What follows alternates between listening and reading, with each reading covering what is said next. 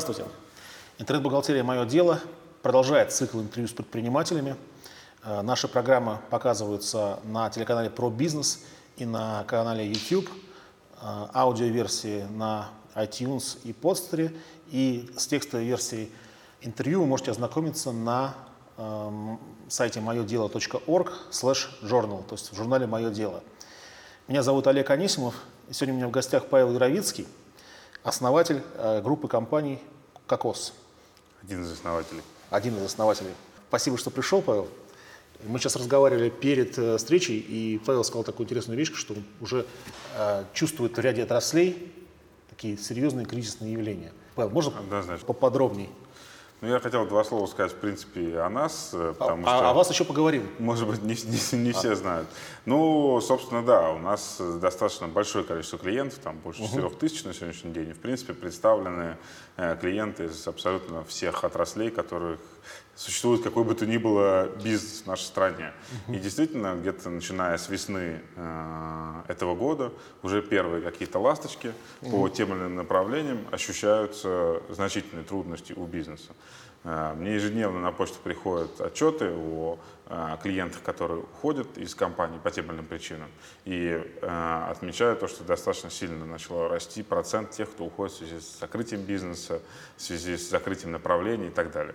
Это как касается крупных компаний, там, как не знаю, Белый ветер там, или там Неватур, так касается и небольших компаний, которые либо работают в этих же отраслях, либо обслуживают в том или ином виде отрасли, которые сейчас находятся в кризисном состоянии. Если говорить там из того, что на виду и то, что действительно ощущается сильно, это, конечно же, туризм, Э, сейчас, особенно вот то, что связано с какими-то пакетными турами, а не индивидуальным туризмом, конечно, сильно страдает сейчас в связи с банкротствами крупных компаний.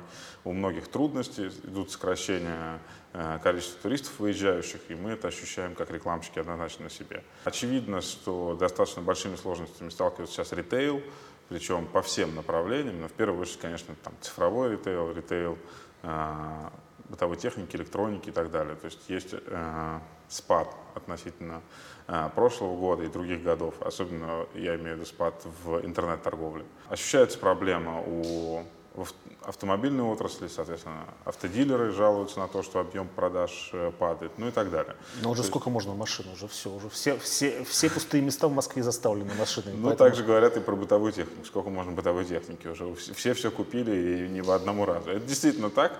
Тем угу. не менее, конечно, покупательская способность заметно снизилась. И э, люди меньше обновляют, соответственно, автомобили, технику, я не знаю, сотовые телефоны там, и так далее. И э, первую очередь, конечно, это касается всех игроков, которые менее эффективны, чем другие, те, которые вовремя не подстроились под эту ситуацию, кто зависит от э, валютных каких-то историй, связанных с значительным повышением курса, ну и так далее. Это все, конечно, сразу же проявляется. И мы в этом смысле как индикатор э, в целом такого э, широкого пласта бизнеса в России.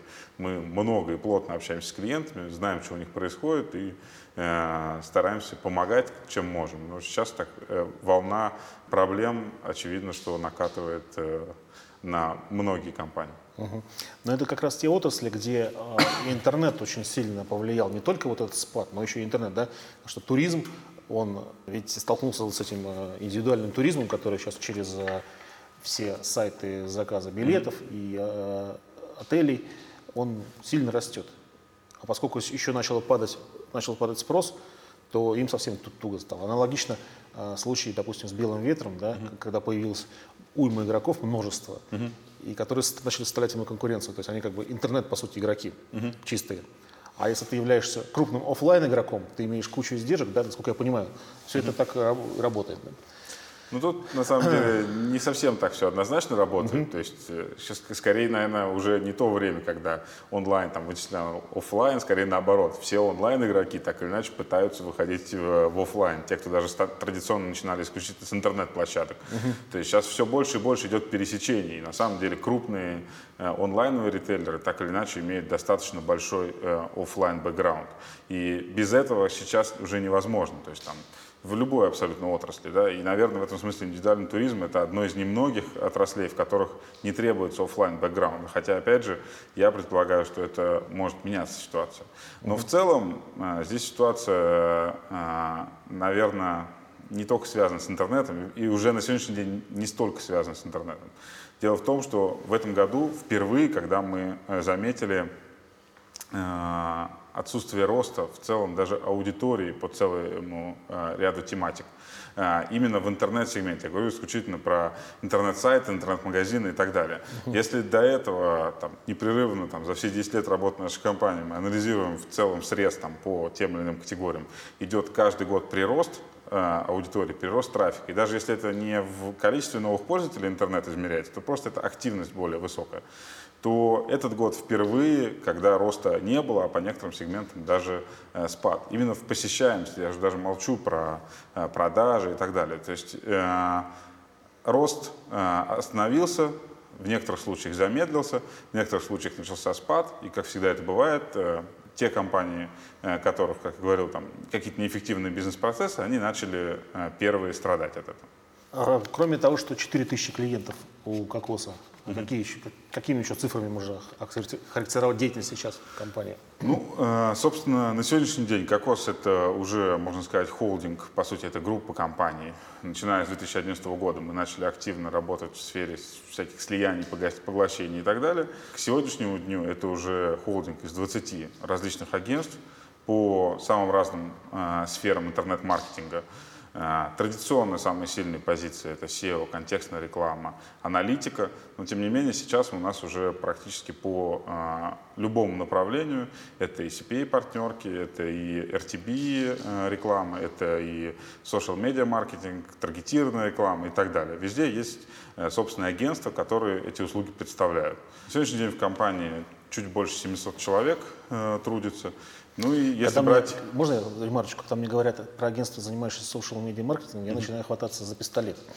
Ну, на самом деле э, услуга однозначно востребована, несмотря на то, что рынок пока а, небольшой, несмотря на то, что, как и в любой абсолютно сфере, аферистов э, больше, чем тех, кто делает какой-то реальный бизнес, тем не менее, для целого ряда отраслей эта история важна, и с этим нельзя не считаться. И мы, так или иначе, так как стремимся к некому комплексу, стремимся к режиму одного окна для клиентов, то мы стараемся по каждому направлению, на которое есть спрос, делать какое-то предложение. В любом направлении, которое мы предлагаем клиентам, у нас есть там один базовый подход. Это так называемый performance-based marketing. То есть э, продажа э, рекламы, продажа услуг интернет-маркетинга э, с четкой привязкой к эффективности. В целом ряде направлений даже мы деньги берем только в зависимости э, от результата, например, процент с продаж или еще что-то подобное. Uh-huh. И то же самое касается SMM. Тем отраслям, где это выгодно, тем компаниям, где это имеет смысл, где это окупается, мы предлагаем эту услугу. В этот раз много вопросов поступило при сборе, поэтому я не буду откладывать на долгое время задачу этих вопросов. А, первый вопрос. С начала года Яндекс активно стал бороться, ну, на самом деле очевидно, я просто стал бороться с покупными ссылками. Угу. Как это повлияло на отрасль в целом и на Кокос непосредственно? На сегодняшний день у Кокоса SEO это, наверное, не более трети в общем обороте компании. Тем не менее, это значимая э, для нас и, наверное, якорная услуга, так или иначе, традиционно Кокос SEO начинал, и у большинства клиентов так или иначе ассоциируется с SEO. Яндекс, конечно, начал бороться с покупными ссылками не с начала этого года. Э, столько, сколько мы на этом рынке, столько Яндекс борется с покупными ссылками. Ну, почти столько. То есть, э, как только покупные ссылки появились, поисковики начали с этим бороться. Э, расцвет борьбы с покупными ссылками пришел как раз на расцвет там, всяких ссылочных бирж и так далее, когда это стало уже массово и повсеместно. Наверное, последний год где-то начиная с конца прошлого года, э, об этом стали просто гораздо больше говорить в массовых кругах, потому что Яндекс об этом публично заявляет и так далее. И сейчас уже отрасль достаточно большая для того, чтобы на эти заявления обращали внимание деловые издания, люди из, не из отрасли и так далее. Но для нас, как для специалистов, которые занимаются этим постоянно, ничего нового нет есть э, борьба поисковиков но с как, искусственными методами там накрутки. Но новость была в том, что ссылочный фактор будет исключен из алгоритма ранжирования. Раньше, ну, о чем речь как бы не шла раньше. Проблема заключается в том, что, естественно, э, новость немножко иначе звучала, но просто когда в, в трактовке деловых СМИ ее именно таким образом охарактеризовали. Угу. Если говорить дословно, то, о чем сказал Яндекс, Яндекс сказал, что в ряде коммерческих э, запросов, э, в ряде коммерческих тематик по региону Москва, они будут пробовать отключать ссылочное в принципе, для того, чтобы смотреть, как э, поиск на это реагирует, как пользователь на это реагирует. Э, действительно, это происходит. То есть по целому ряду направлений э, мы видим э, отсутствие ссылочного фактора как фактор ранжирования. Тем не менее, это касается очень небольшого процента запросов, если в целом смотреть на выдачу. Ну и плюс, собственно, по этим же тематикам, по которым ссылки отключили полностью, ссылки уже к этому моменту отключения практически не влияли никак на результаты. То есть принципе, за последние несколько лет поисковые системы пришли к тому, что ссылочный фактор — это лишь один из незначительных или в некоторых случаях более значительных, в некоторых случаях менее значительных, но тем не менее лишь один из э, факторов ранжирования. Мы как э, агентство, а не как ссылочные биржи или еще что-то, работаем над э, всеми факторами, которые влияют на высокие позиции сайта. Угу. Соответственно, по сути, это лишь некая перестройка наших внутренних бизнес-процессов. Работают ссылки, мы больше внимания уделяем ссылкам. Работают тексты, мы больше внимания уделяем тексту. Работают ссылки с текстами вместе, значит, мы будем работать над всеми этими факторами. То есть, по сути, мы подстраиваемся под то, как работает поисковая система, и подстраиваем под э, эти алгоритмы сайт наших клиентов. По сути, мы э, должны видеть все это наперед, мы должны подстраиваться под, в том числе, какие-то новые веяния, и, собственно, это, в этом заключается наша работа. Выходя из этого, следующий вопрос, каким образом удается удерживать клиентов, сайты которых относятся к тематикам с отключенными ссылками, ссылочным ранжированием? Ну, я понял, то есть э, путем предоставления э, других э, Ну, тут на, на самом деле важный момент сказать. То есть мы, по сути, ну, наверное, как и любой бизнес, э, действуем зачастую слепую. Есть какие-то факторы, которые не зависят от нас. То есть поисковая система — это некий внешний фактор, да, как, я не знаю, как для бизнесмена э, законодательство, да, которое может меняться. Мы, мы вынуждены подстраиваться под меняющееся законодательство. Также мы, по сути, вынуждены подстраиваться под меняющиеся правила игры в поисковых системах. На самом деле, для любой SEO-компании как правило, изменение этих правил игры достаточно болезненно, потому что в момент, когда резко происходит некое изменение, э, часть э, сайтов клиентов проседает, получает меньше трафика и часто в эти моменты уходят, меняют агентство. И это, конечно, болезненно для любого агентства. Мы решаем эту проблему достаточно эффективно, благодаря одной простой вещи. Практически в любом договоре с клиентом, по крайней мере по SEO, Э, прописана четкая привязка результата к оплате. Соответственно, если э, у клиента по тем или иным причинам, связанных с нашей работой или не связанным, происходит некое проседание, то есть, например, трафик на сайте становится меньше с поисковых систем, то мы начинаем пропорционально меньше получать денег, либо не получать их вовсе. Как следствие, клиент понимает, что мы абсолютно заинтересованы, что мы находимся в одной лодке, что наша задача максимально быстро э, возвратить прежней оплаты от клиента, а лучше, конечно, еще и вырастить. И вот эта вот привязка к результату, она позволяет гораздо более лояльно с каждым клиентом переживать вот какие-то сложные моменты. А они неизбежно возникают. То есть на долгом периоде, все равно есть моменты, когда сайты растут, когда сайты падают. То есть происходит некая такая волнообразная история. И, на мой взгляд, э, самое правильное решение для клиентов как раз в эти моменты не бегать, а пытаться там получить максимум от э, собственного агентства, с кем они работают. Какие сайты вы не берете на продвижение? Мы очень много сайтов не берем на продвижение. То есть э, в среднем, наверное, 50-60% сайтов э, мы отказываем категорически. А из тех, которые мы берем на наши базовые продукты, еще меньше, наверное, от силы там, 10-15% всех сайтов, к которым мы обращаемся, мы можем взять на базовый продукт полноценного продвижения сайта.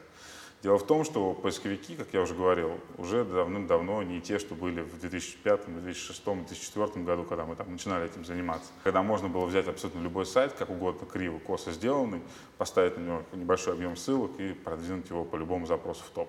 Сейчас э, конкуренция высокая практически в любой сфере. Есть очень качественные сайты, хорошо наполненные, с хорошим э, контентом, с хорошей структурой и так далее. И не имея сайта действительно качественного, который по всем показателям не уступал бы конкурентам, э, бороться за какие-то конкурентные запросы, конкурентные места в выдаче невозможно. Поэтому, как правило, работа строится так, что выдается э, тем сайтам, которые не подходят к продвижению, мы даем рекомендации. Мы предлагаем либо сайты полностью переделать, либо наполнить их контентом, либо сначала э, запустить некую подготовительную стадию, прежде чем приступать к процессу продвижения. В противном случае это просто будут выброшенные деньги на ветер. Нужен качественный сайт, нужна активная работа собственника этого сайта, э, компании. И сейчас э, позитивный результат в SEO возможен только при эффективном взаимодействии клиента и агентства. Еще один вопрос от наших зрителей. А Кокос выкупает убыточные или работающие на грани самоокупаемости SEO-компании. Каким образом они потом превращаются в прибыльные или не превращаются? Как я говорил уже, Кокос, по сути, выкупает не только SEO-компании. Кокос, в принципе, занимается некой такой консолидацией рынка. Наверное, самые интересные, самые э, такие, э, ключевые э, приобретения там, внутри нашей э, структуры, внутри нашей группы, они как раз э, не связаны с SEO. Да? Это там, контекстная реклама, по которой мы сейчас уже э, находимся в тройке крупнейших агентств России и так далее. Э, тем не менее, по SEO действительно был ряд приобретений, которые мы сделали для того, чтобы усилить и этот блок в том числе. У нас есть э, выстроенная модель, выстроенная модель э, эффективного бизнеса, которая позволяет как нам, как собственникам, э, хорошо зарабатывать на этом направлении, так и давать качественную услугу клиентам. Только по SEO было порядка пяти поглощений разного размера компаний. Даже был кейс поглощения компании, которая была на тот момент крупнее, чем наш. Соответственно, есть несколько факторов. Первый фактор а, – правильно выстроенная линейка продуктов и правильные бизнес-процессы, которые мы внедряем в этом агентстве. Второй момент – это эффект масштаба, который в любом бизнесе действует, а в бизнесе технологическом особенно. Э, на сегодняшний день интернет-реклама в целом, а SEO особенно, да и на самом деле любую абсолютно сферу, какую ни возьми, и контекстная реклама, и таргетированная реклама, и RTB тем более и так далее, это все достаточно технологический бизнес. Это бизнес, который требует достаточно больших инвестиций в технологии, в разработку и так далее. У нас только одних разработчиков в рамках э, SEO э, нашего блока сидит на сегодняшний день 35 человек. Вы понимаете? А сколько всего работает в группе людей? Около 700 на сегодняшний день. Около Чуть 700. больше 700, да. А вот эта фраза «правильное выстраивание бизнес-процессов», можно по- поконкретнее, что это значит? Это как? В нашем случае э, ключевая вещь – это, как я уже говорил, привязка к результату. Мы завязываемся жестко с клиентом на те KPI, которые перед ним стоят. Завязываем на эти же KPI всю цепочку производственную внутри нас. Каждый сотрудник, который работает с тем или иным клиентом, он прямо замотивирован собственным доходом на то, будет у клиента результат позитивный от нашей работы или не будет. Это, наверное, ключевой момент, который позволяет нам и добиваться более э, высоких результатов, чем другие, и э, получать персонал, который э, прямо замотивирован на этот результат и который имеет возможность э, на своей позиции достаточно значительно вырасти в деньгах. У нас очень хорошее вознаграждение у персонала. Если сравнивать в целом с рынком, мы значительно даем плюс относительно всех остальных. И главное, что мы на каждой позиции даем возможность заработать много. То есть для нас нормальная ситуация, когда там аккаунт-менеджер может получать там, 300 и больше тысяч э, в месяц. Таких историй практически невозможно найти в других агентствах. А вот этот результат, он э, строится на количестве кликов, которые переходят на сайт, да? Всегда по-разному. То есть мы с каждым клиентом фиксируем некие KPI, то есть те задачи, которые, собственно, перед клиентом стоят. Мы стараемся в последнее время, особенно по комплексным, по большим проектам, привязываться исключительно к деньгам. То есть объем продаж у клиента, например, или а, прибыльность э, бизнеса. То есть мы готовы привязываться абсолютно к любой метрике, которую э, компания нам раскрывает. Мы влезаем глубоко внутрь, влезаем в CRM-системы, которые у бизнеса настроены, ERP какие-то системы, смотрим э, маржинальность по товарам, если это интернет-магазины и так далее. В зависимости от этого управляем всей интернет-рекламой. Но, конечно, в разных случаях есть разные метрики. В некоторых случаях это регистрации на сайте или установки мобильных приложений, или трафик, действительно, который заходит на сайты. В некоторых случаях там, метрика – это какая-то занимаемая позиция по тому или иному запросу. Но так или иначе, то есть мы стараемся подстраиваться под те метрики, под те KPI, которые есть у э, компании нашего клиента, какие есть у менеджмента, который занимается взаимодействием с нами, и пытаемся добиться максимального результата в рамках этих KPI. Павел, а судя по клиентской базе Кокоса, какие компании, какие отрасли сейчас чувствуют себя хорошо или лучше, чем раньше? Есть вообще такие? Конечно, есть э, целый, ну, достаточно много самых разных есть сегментов, которые там у нас работают. Например, отлично себя чувствуют там, самое разное небанковское кредитование в данный момент.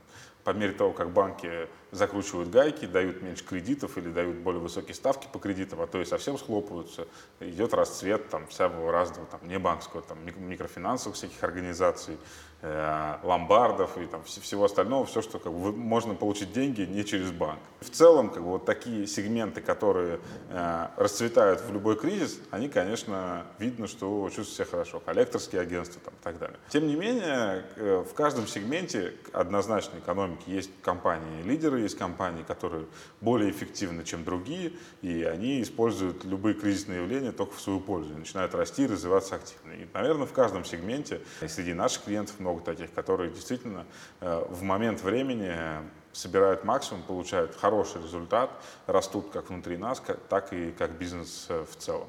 Вообще, на самом деле, э, для нас одним из ключевых э, Одной из ключевых отраслей в работе всегда был e-commerce. Мы очень любим этот сегмент, потому что это сегмент, который лучше всех умеет читать деньги, который не палит деньги на рекламу впустую. И такие агентства, как наши, агентства, завязанные на перформанс, конечно, e-commerce очень любят. На сегодняшний день по статистике примерно каждый четвертый рубль, который тратится в интернете на рекламу, тратится e-commerce.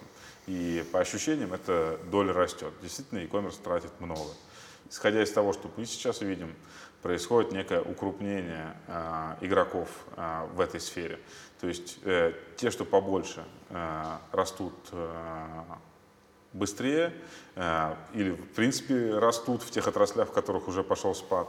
Те, что среднячки или поменьше, растут с э, большим трудом. Как всегда, наверное, происходит кризис, время эффективных компаний, компаний, которые вовремя перестроились, у которых правильно организован э, бизнес, они будут расти и будут чувствовать себя хорошо. Когда все-таки создана группа? 10 лет назад всего? Да, вот в этом году 10 лет. Угу. Э, Но получается, что компания вышла на рынок достаточно поздно, да, когда было куча других э, агентств, да, куча других команд уже э, с конца 90-х годов, по сути. Да? Ну, э, сложно на самом деле сказать, что там было куча в конце 90-х годов, с учетом того, что там э, контекстная реклама только появилась там, в 2002-2003 году, угу. в том виде, в котором там, мы сейчас ее знаем. Да и SEO, в принципе, да и сами поисковики появились только в конце 90-х годов. Поэтому сказать то, что там достаточно много там, к этому моменту было агентств э, в сфере поисковой рекламы, в сфере там, перформанс-маркетинга, конечно, нельзя. А с другой стороны, конечно же, мы там далеко не первые на этом рынке. Действительно, к этому моменту уже был целый ряд агентств, которые там занимались, например, медийной рекламой в интернете, собственно, то, с чего интернет в целом начинался. Да, угу. который... Ну, вот, собственно говоря, конкретизирую вопрос. А, компания вышла позже других, за счет чего удалось вот э, стать э, лидером да, рынка, по угу. сути, в этом сегменте лидером, э, по сути, да? Однозначно в, в сегменте SEO и контекста угу. в, в сумме, да? Если брать в целом всю компанию, то я думаю, что мы как минимум в тройку входим э, агентств России по оборотам. Если брать по отраслям, то в каждой отрасли есть свои. По SEO мы безусловные лидеры в агентском бизнесе. По контексту я думаю, что мы примерно третьи. По аналитике я думаю, что мы примерно вторые, ну и так далее. То есть угу. там примерно везде мы либо входим в тройку Но компаний. по SEO другие компании тоже на слуху, да, бывают? Ну, есть, конечно, крупные компании. Есть хорошая компания Ingate, есть хорошая компания Demis. Но это все компании, которые значительно... Есть еще на слуху компания Ашманов. Ну, это значительно более маленькая компания, чем но те, она, те но две, она сильно, сильно на слуху. Сильно на слуху, благодаря личности Игоря Станиславовича угу. Ашманова. Ашманов — это скорее такой бутик. Там, немножко клиентов, э, которым оказываются услуги в области SEO. Мы с собой их достаточно сложно сравнивать, потому что ну, это совсем два разных масштаба бизнеса. Если же говорить э, о лично о нашем опыте, да, благодаря чему получилось добиться, то, наверное, я буду повторяться. Несколько основных факторов. Первый – человеческий фактор. Мы действительно неплохо умеем собирать персонал, мы собираем лучших людей в каждой э, из направлений, которым занимаемся. Очень много собираем людей с рынка, из других агентств, э, находим тех, кто лучше, предлагаем хорошие условия, предлагаем интересную мотивационную программу, аккумулируем у себя самых ярких, самых интересных ребят э, в отрасли. В нашей тематике, как, наверное, во многом другом IT-бизнесе, люди — это такой ключевой фактор, это э, ключевой инструмент производства, если угу. можно так сказать. Ну, 4 тысячи клиентов. Э, если поделить их на количество дней в году, угу. то получится 11 лет нужно, чтобы потратить по одному дню угу. целому на одного клиента. Это так. Только большим персоналом можно это решить проблему. Как вот э, управлять и качественно оказывать к такому количеству клиентов? Может быть, подход Ашманова, который является бутиком, он более правильный, и он дает лучшие результаты в этом смысле? А, на сегодняшний день, к сожалению, нет. Сейчас требуются технологические решения. Сейчас требуется мощная автоматизация. А, есть, конечно, продукты, которые предлагает рынок, автоматизированные, например, там, SEO-пульт или нечто подобное. Но, конечно же, те продукты, которые массовые, которые выпущены на массовый рынок, они сильно уступают по технологиям тем продуктам, которые есть внутри крупных э, эффективных агентств. К сожалению, в формате бутика можно оказывать только там, консалтинговые услуги и раздавать э, на подряд основное производство, основную работу другим э, крупным технологическим агентствам. Сложно сейчас э, среднячкам, сложно сейчас мелким агентствам. Именно поэтому э, мы сейчас активно занимаемся консолидацией. Они приходят к нам, они убыточны, они не знают, что делать с клиентами, они не знают, как правильно этот весь процесс выстроить. И происходит однозначный процесс э, интеграции, консолидации рынка. И чем процесс будет усложняться, тем больше будет происходить. Ну и в целом, на самом деле, если брать весь рекламный ландшафт э, мировой и российский в частности, то в целом как раз все идет к укрупнению. Эффект больших цифр работает. На больших цифрах ты получаешь гораздо более э, хорошие скидки, высокие э, у площадок, ты получаешь э, более дешевую технологию, ты получаешь лучший персонал, э, за который когда он разбивается на все 4000 клиентов, то там затраты на этого человека внутри каждого клиента не такая большая, как внутри небольшого агентства надо держать и так далее. То есть действительно сейчас э, небольшим выживать э, сложно. Ну вот, собственно, недавно последняя новость, э, новая Video International образовалась. Весь телевизионный рынок соединили, по сути, опять в одну компанию. Как раньше был Video International, который контролировал практически 100% телевидения. Так сейчас, собственно, Video International 2 появился, который, соответственно, опять же контролирует этот процесс. Во всем рекламном рынке есть большие структуры, есть большие холдинги, которые контролируют э, десятки, сотни, а в некоторых случаях даже тысячи агентств под э, собой, такие как WPP, э, Aegis и подобные мировые гиганты. И в целом весь рекламный рынок идет по этому пути. Сейчас э, многие делают э, свои сайты для бизнеса или для чего, только начинают. Угу. Соответственно, у них еще опыта мало. Какие нужно дать им советы на первом самом этапе, чтобы вот их сайты потом были э, любимы э, Яндексом и Гуглом. Какие нужно дать советы?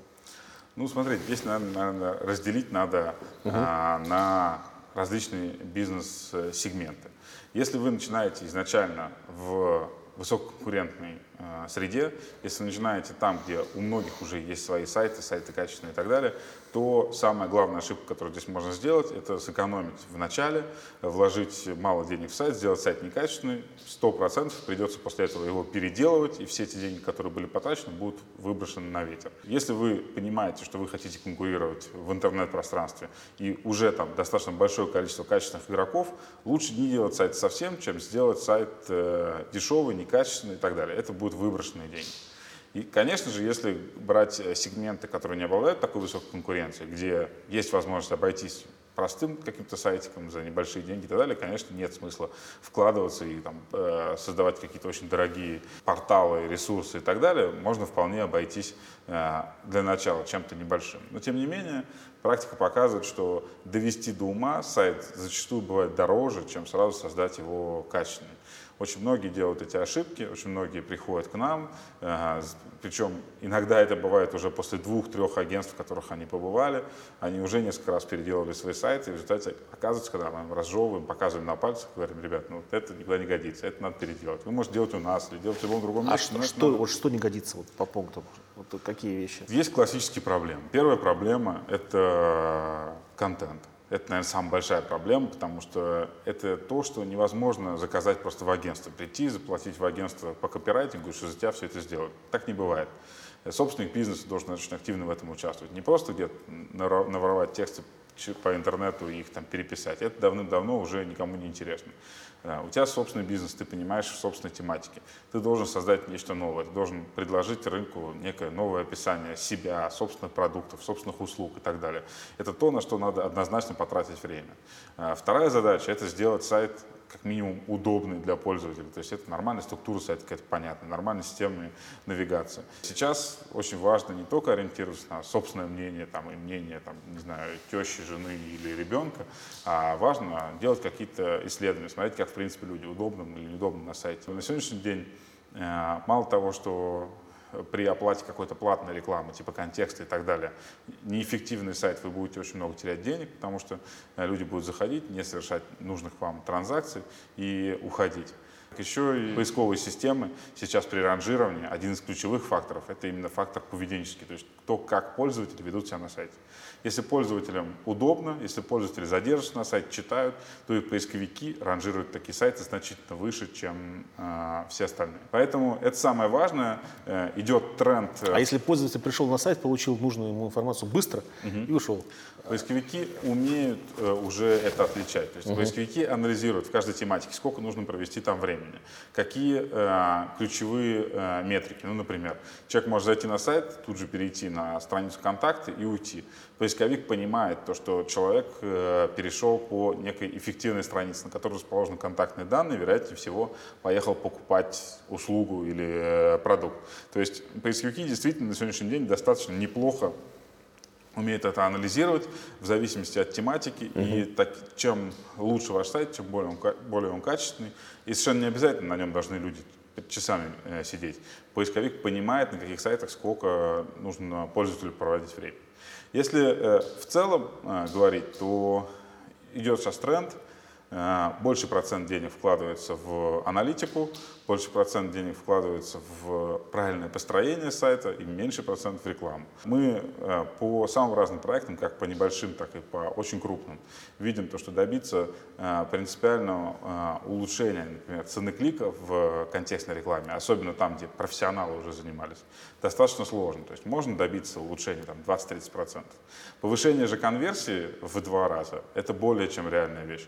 Просто когда ты работаешь над сайтом, когда ты улучшаешь его что называется, покупательские свойства, да, ты улучшаешь э, его конверсионность, ты улучшаешь какие-то основные точки контакта с потребителем, и ты добиваешься значительно более высокой конверсии, как следствие, значительно более э, дешевой э, рекламы. Затраты на один клик остаются те же, а конверсия этих кликов в продаже принципиально улучшается. Мы, безусловно, рекомендуем всем своим клиентам эффективно работать с аналитикой, мы практически повсеместно сейчас, часто даже за свой счет, устанавливаем системы э, колл-трекинговые, которые анализируют э, в том числе звонки, входящие на сайт, и дают вам информацию о том, с каких каналов приходят к вам э, обращения, с поисковых систем, с контекстной рекламы, с баннеров и так далее.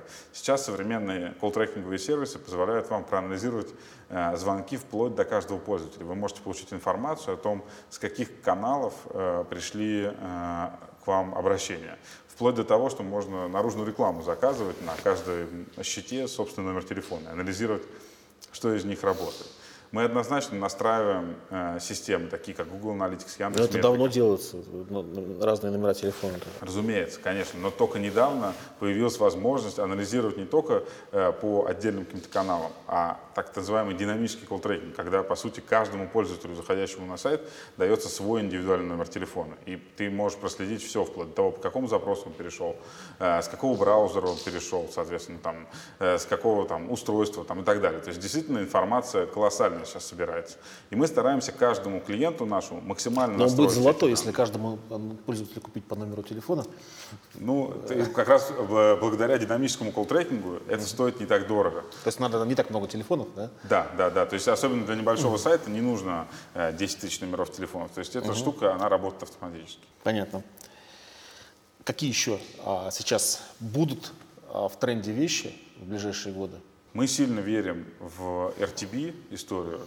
Мы никогда не занимались медийной рекламой в чистом ее виде, потому что по всем нашим метрикам она принципиально уступает в эффективности поисковой рекламы. Ну, собственно, это видно и в целом по эволюции развития интернет-рекламы. Да? Если у Яндекса раньше медийка был основной блок, то сейчас он уже занимает от силы там, 10-20% бизнеса, да, то есть контекстная реклама растет гораздо быстрее. И сейчас вот этот вот тренд, когда, э, по сути, медийная реклама переходит в режим близкий к контексту, да, когда анализируются Э, пользователи, и каждому пользователю выдается свой некий баннер. Мы считаем, что это перспективное очень направление, несмотря на то, что оно технологически сложное, и пока в России объем рынка не такой большой, в целом мы верим, что постепенно э, все интернет-площадки перейдут на подобную э, систему показа рекламы пользователям, и мы рассчитываем достаточно значительную долю в этом рынке занять, по сути, используя наши наработки, используя наш опыт уже в контекстной рекламе и там, других э, performance-based направлениях интернет-рекламы. Э, убежден в том, что сильно недооценены социальные сети, э, пока не очень хорошо они умеют монетизироваться, пока не очень хорошо они умеют работать с рекламой, но я уверен, что это будет развиваться. И Facebook, и ВКонтакте, и э, другие социальные сети работают очень активно, создают новые технологии. И я думаю, что здесь в ближайшие годы будет тоже хороший дополнительный рывок. Пока это колоссальный трафик, который дает не так много денег рекламодателям и бизнесу в целом, который там размещается.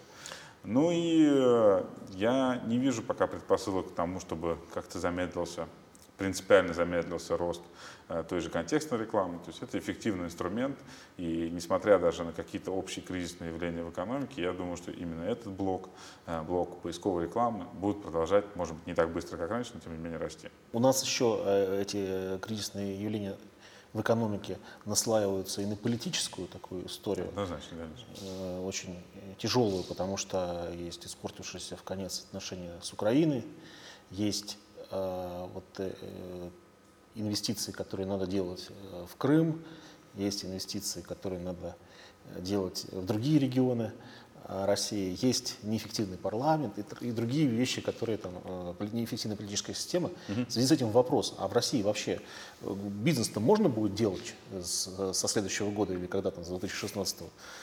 В связи с этими всеми делами? Очень верим в то, что это будет возможно. Конечно, мы подстраиваемся в первую очередь под то, что происходит. И э, мы, как бизнесмены, в первую очередь, конечно, пытаемся эффективно э, использовать все эти ситуации, которые возникают. Ну, например, с той же Украиной. У нас э, достаточно давно есть офис в Киеве, с которым мы работаем. Если раньше мы в том числе продавали услуги наши непосредственно в Украине, клиентам из Киева и так далее, то сейчас мы практически это свернули и весь э, этот офис э, украинский работает исключительно на российских клиентов. Соответственно, это позволяет нам, с одной стороны, получить более дешевые кадры, потому что, особенно сейчас, в кризис, э, значительно меньше люди получают в Украине, чем в России. Кроме того, закрывающиеся компании украинские позволяют нам собирать, опять же, самые-самые-самые лучшие кадры, сильных программистов, сильных технарей под себя, которые, несмотря на весь этот политический кризис, прекрасно работают с русскими клиентами, делают хорошую, качественную работу. А, кроме того, если брать в целом там, нашу отрасль, то мы в прошлом году начали, зарегистрировали компанию в США и начали продавать наши продукты, пока только SEO, а, на Запад. А, достаточно эффективно развивается сейчас лондонский офис, достаточно эффективно развивается сейчас офис в США. Мы каждый месяц продаем по несколько десятков новых контрактов там, и мы видим то, что в рамках нашего сегмента мы э, даем очень конкурентоспособный продукт, и мало кто в мире умеет работать. На английском языке? Конечно же, на английском языке.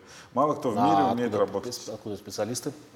Специалисты в первую очередь э, русские, у нас э, сидит целый Там же важно, важна вот семантика. Однозначно, важно... однозначно. По сути, у нас есть э, два блока. У нас есть блок угу. технологов, из России, которые, разумеется, свободно владеют английским языком и работают для э, английских и американских клиентов. И у нас есть бэк-офис на Филиппинах, который делает, по сути, технические работы для этих сайтов, то есть работы, которые не требуют какой-то глубокой э, экспертизы.